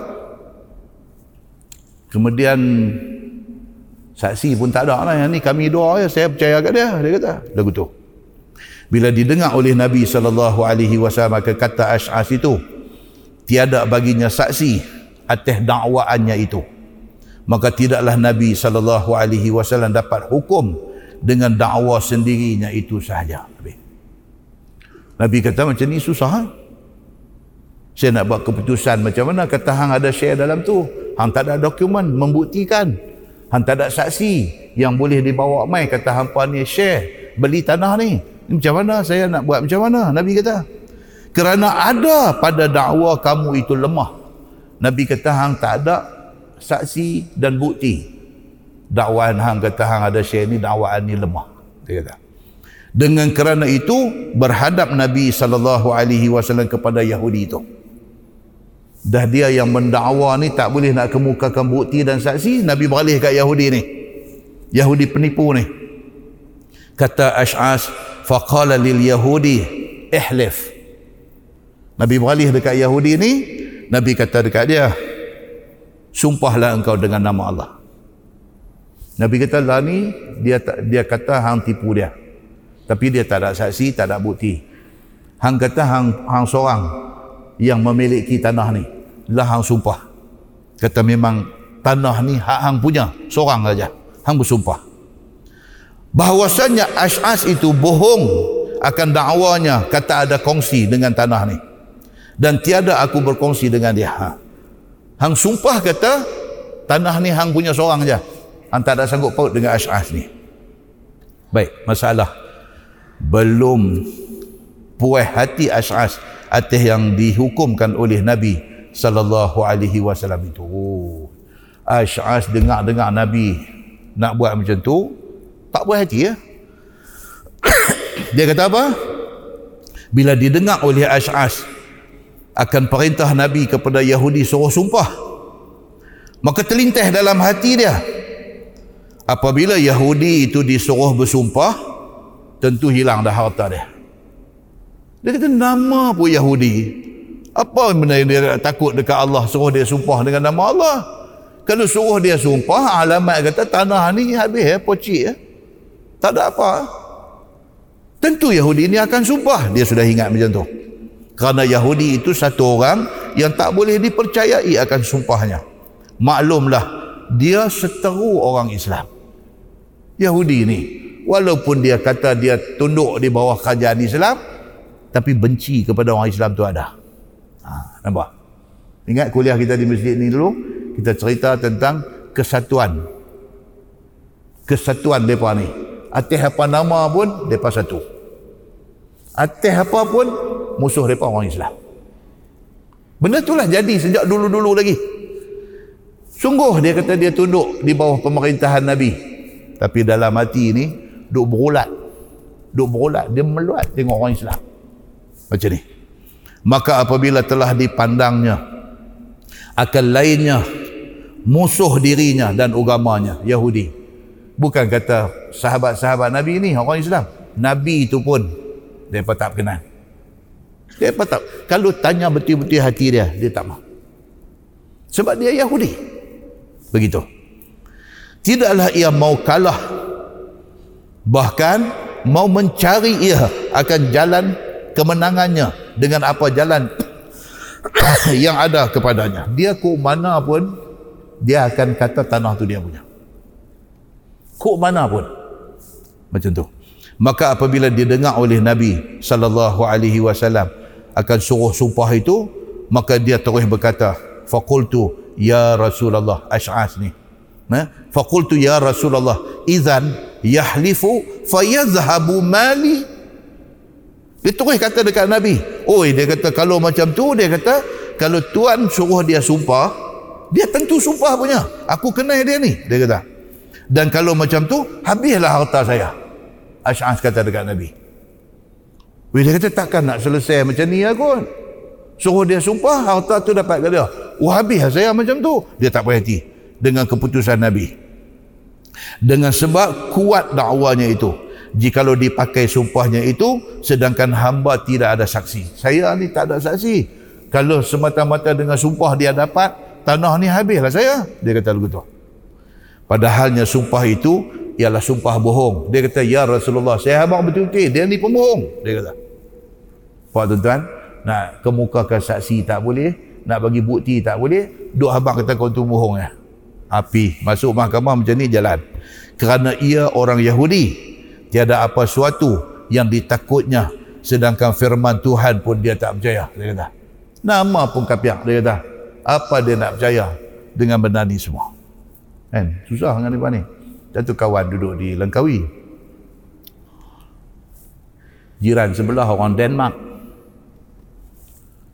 Duduk seorang. Dia bini apa semua tak ada dia duduk seorang. Berjiran dengan kawan kita ni. Nak buat parti di rumah dia. Dia buat parti siap dengan wine-wine semua nak tunggang lah. dia main jemput kawan ni pergi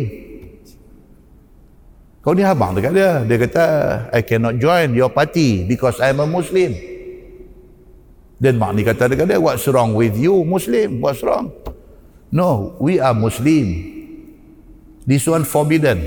Wine Muslim are not allowed untuk minum wine. Eh, dia kata berapa banyak aku duk tengok orang Islam duk minum tak apa hal. Dia pergi kata lagu tu.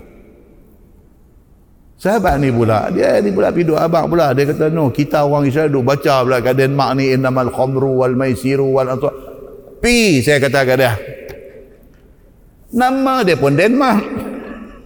Apa duk baca innamal khomru wal maisiru apa kat dia? Ya. Oleh itu saya nak terang macam mana? Tu yang telefon ustaz tu nak, nak abang macam mana kat dia? Tak payah abang apa? Tak payah biar kata.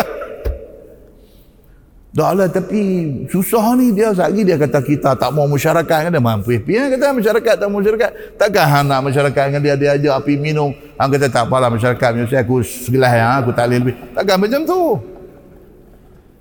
untuk kita ni ya Allahu Akbar tuan-tuan punya nak ambil hati orang ni sampai macam tu Patut-patut aja dengan dia ni. Patut-patutnya pihak abang dekat dia benda ni kami orang Islam tak boleh. Pasal apa? Pasal benda ni banyak keburukan daripada kebaikan. Pasal apa? Hang duk minum pun hang mabuk. Tengok apa hang duk buat bila hang mabuk. So tak ada ni semua tak bagus. Hang tanya orang yang akan fikiran waras semua tak boleh terima macam ni. Abang cakap cukup. Tak payah pindu innamal khomru wal maisir. Tak payah. Muslimin dan muslimat yang dirahmati Allah sekalian. Yahudi ni bila Nabi suruh sumpah, dia kata lah, Ash'as dikata dekat Nabi, Ya Rasulullah, dia kata dia ni Quran pun dia tak percaya. Tuan suruh dia sumpah habis. Eh? Dia sumpah lagi tanah saya dapat kat dia lah. Dia kata gitu. Maka apalah rasanya kepadanya akan sumpah itu. Maka jawab Nabi wasallam, "Aku apa aku mau buat? Demikian itulah hukum Allah." Nabi kata. Buat macam mana? Hang mai habang kata tanah tu hang ada share dengan dia. Hang tak ada bukti. Dokumen apa pun tak ada. Saksi apa pun tak ada. Hang mai dakwa. Dalam Islam ni ad-da'wa wal bayinat. Siapa yang dakwa dia kena buat mai bukti. Dan hang tak boleh buat mai bukti. Lah ni dia, dia tak dipertanggungjawabkan dengan bukti. Sebab hang yang dakwa dia, dia tak dipertanggungjawabkan dengan bukti. Jadi dia ni cuma kata apa? Sumpah kata sumpah betul ni hak dia punya. Itu cara dia Nabi kata. Silap-silap hang. Daripada awal dulu awak tak buat satu surat perjanjian. Dia tak berhati. Asy'as ni. Dia tak berhati.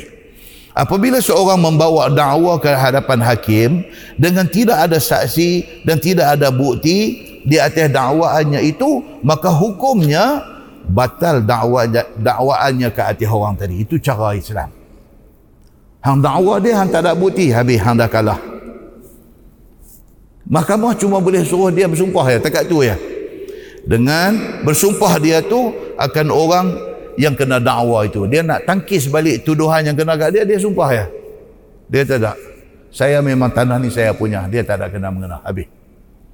Macam tu penyelesaian kepada kes Ash'as ini.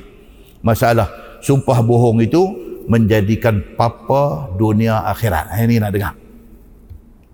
Cakap bohong ni dia tak habis macam tu ya. Cerita dia panjang. Bukan atas dunia aja. Akhirat esok pun dia akan jadi miskin papa kedana. Apa dia? Kata Ash'as. Bila habis guaman kami dengan Yahudi itu di depan Nabi sallallahu alaihi wasallam memberi faham Nabi kepada aku seperti yang tersebut dalam hadis tadi seolah-olah katanya janganlah kamu fikir wahai Ash'as akan senang menanggung sumpah itu. Nabi kata Ash'as, hang jangan ingat kata dia ni sumpah, lepas tu benda tu senang-senang habis lagu tu ya. Dia dapat tanah dan dia ni live happily ever after. Hang jangan ingat lagu tu. Kan? Cerita orang putih. Dia nanti kata apa? And they live happily ever after. Lepas daripada dia sumpah kata tanah ni dia punya, dia hidup bahagia. Nabi kata hang jangan ingat lagu tu.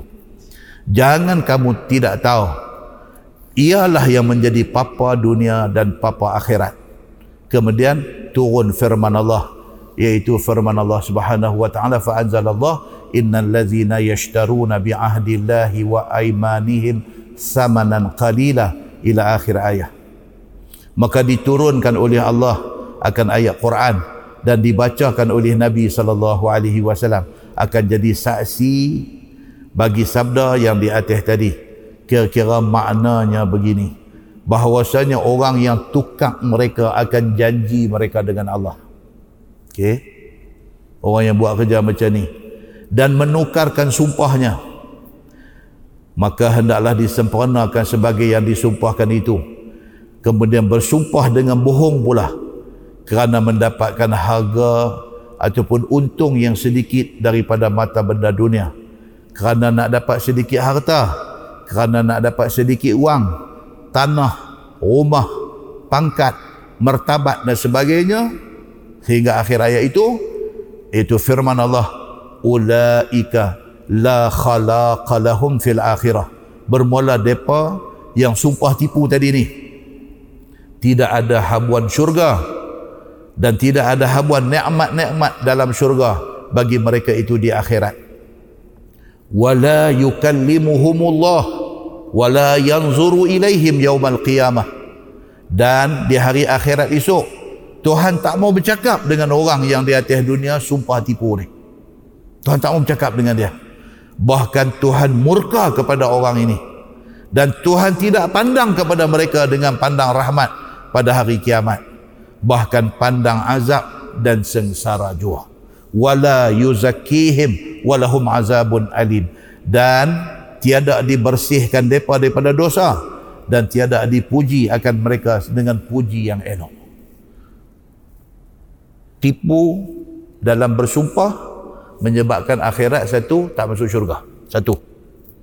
Yang kedua Allah tak mau tengok muka dia di hari akhirat esok yang ketiga Allah subhanahu wa ta'ala tak mau bercakap dengan dia yang keempat Allah Subhanahu wa taala tidak akan bersihkan dia daripada dosa. Macam tu dia nanti kena di hari akhirat esok. Dan bagi mereka itu azab yang sangat pedih atas barang yang diperbuat mereka itu di hari akhirat.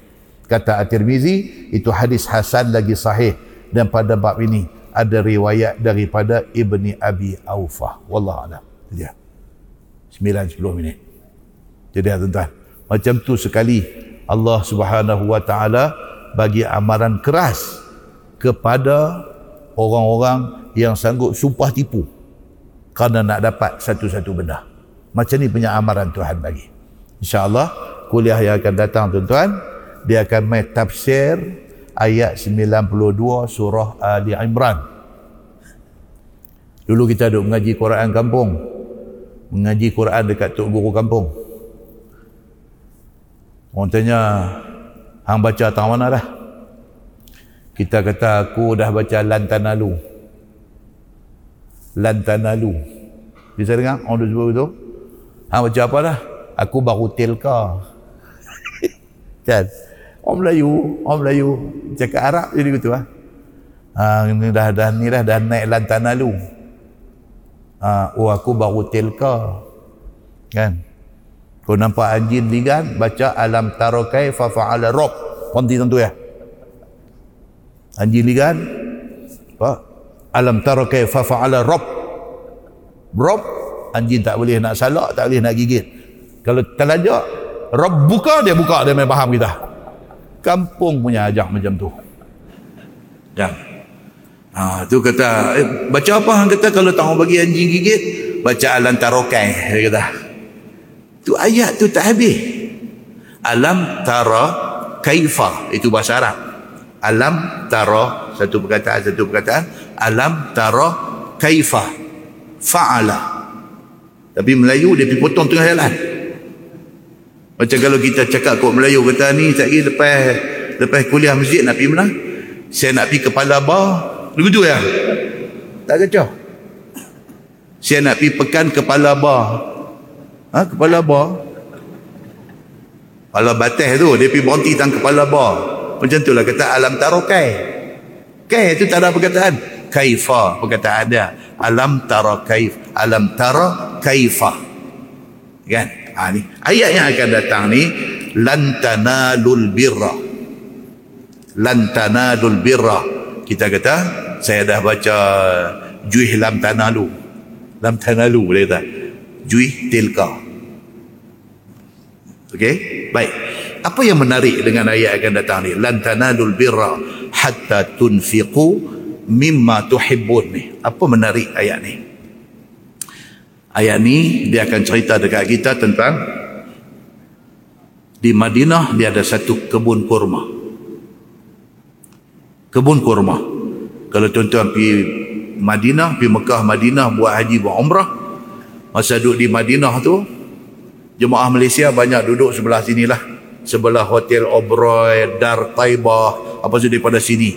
Daripada sana, kira kiblat masjid belah ni, kita main daripada sana. Main masuk pintu, masuk masjid daripada sana no hotel-hotel sana tu nak mai ke pintu masjid tu dataran marmar tu di situlah dulu ada satu kebun kurma. Dia panggil kebun kurma Bayruha. Ataupun dalam setengah riwayat dia kata Bi'ruha. Dia ada dua nama. Bayruha ataupun Bi'ru. Bi'ru makna dia telaga. Bi'ruha. Dalam kebun kurma tu ada satu Bi'ru ada satu telaga. Telaga ni ayam dia cukup sudah di Madinah. Pada masa Nabi sallallahu alaihi wasallam. Sampai Nabi ini dia tiap-tiap kali ada ruang masa Nabi akan pergi di telaga tu. Dan tal kebun kurma dan telaga tu kepunyaan satu orang yang bernama Abu Talha. Ni ayat ni ni lan birra ni kita akan baca ni cerita ni cerita Abu Talha ni Kebun dia kita nanti bagi tahu esok dia ada berapa batang pokok korma dalam kebun tu. Kawasan tu tu berapa batang pokok korma. Bila turun ayat yang kita nak baca insya-Allah ni lan tanalul birra hatta tunfiqu mimma tuhibbun. Tuhan kata tidak dianggap satu orang ni buat kebaikan sehinggalah apa hak dia paling sayang dia sanggup sedekah. Dia duk bagi hak benda-benda biasa ni. Quran kata itu tak dianggap sebagai kebaikan lagi. Apa yang hang paling sayang? Harta apa yang hang paling sayang? Hak tu hang sanggup bagi, hang betul-betul bagi. Ayat tu maksud dia macam tu. Bila turun ayat ni, Nabi baca ayat ni. Lan tanalul birra hatta tunfiqu mimma tuhibbun. Tak dianggap kita buat baik sehinggalah apa kita paling sayang kita sanggup bagi. Abu Talhah dengar-dengar ayat ni dia bangkit dia pergi dekat Nabi dia kata ya Rasulullah tak ada benda yang saya paling sayang dalam dunia ni melainkan kebun ni lah kebun kurma ni. Hak tu hak dekat dataran Nabi masjid tu. Dalam tu ada telaga hak Nabi cukup suka. Inilah harta saya yang paling saya sayang. Dia kata ya Rasulullah saya infak kerana Allah. Uh tuan-tuan. Yang kata sahabat Nabi punya power ni dia terus pergi tak ada fikir dua kali, tak ada balik nak bincang dengan anak bini apa tak ada. Satu ayat tu meh, ayat yang kita nak baca insya-Allah ni. Lan tanalul birra hatta tunfiqu mimma tuhibbun. Tidak dianggap hang buat kebaikan sehinggalah hang sanggup bagi hak benda hang paling sayang. Dia dengar dengan ayat tu, dia kena short karan. Dia kena short karan. Dia terus kena voltage tinggi lah. Dia kena. Dia pergi jumpa Nabi. Dia kata, Ya Rasulullah, saya nak nak kebaikan yang ayat ni sebut. Saya tak ada harta yang paling saya sayang. Melainkan ni, kebun ni. Aku bagi ni kerana Allah. Allahu Akbar tuan-tuan. InsyaAllah kita akan bagi tahu berapa batang korma ada dalam kebun tu. Kalau tak ada 12 batang bagi tak apa tuan-tuan. Berapa batang tu kita nanti apa?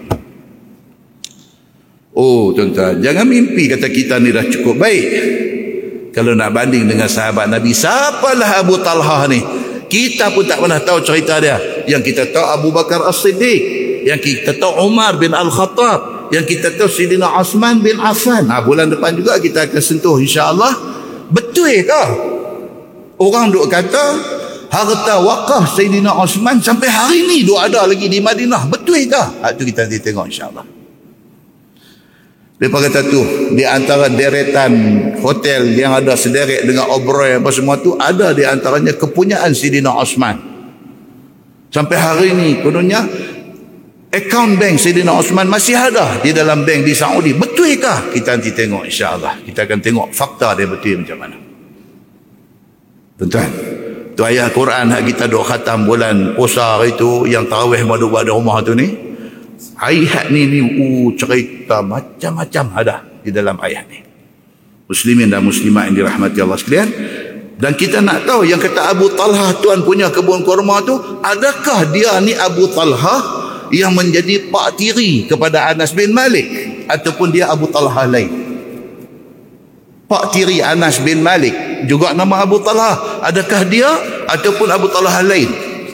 InsyaAllah kita akan tengok muslimin dan muslimat yang dirahmati Allah sekalian kita tangguh dengan tasbih kafarah dan suratul as. Subhanakallahumma bihamdik syadu an la ilaha illa anta astaghfiruka wa atubu ilaik bismillahirrahmanirrahim. Wa nas. Innal insana fi khusr. Illa allazina amanu wa tawasaw بسم الله الحمد لله رب العالمين حمدا يوافي نعمه ويكافئ مزيدا يا ربنا لك الحمد كما ينبغي لجلال وجهك الكريم وعظيم سلطانك. رضينا بالله ربا وبالإسلام دينا وبمحمد نبيا ورسولا. اللهم افتح علينا فتوح العارفين وارزقنا فهم النبيين بجاه خاتم المرسلين. اللهم فقهنا في الدين وعلمنا التأويل واهدنا صراطك المستقيم. اللهم أرنا الحق حقا وارزقنا اتباعه وأرنا الباطل باطلا وارزقنا اجتنابه.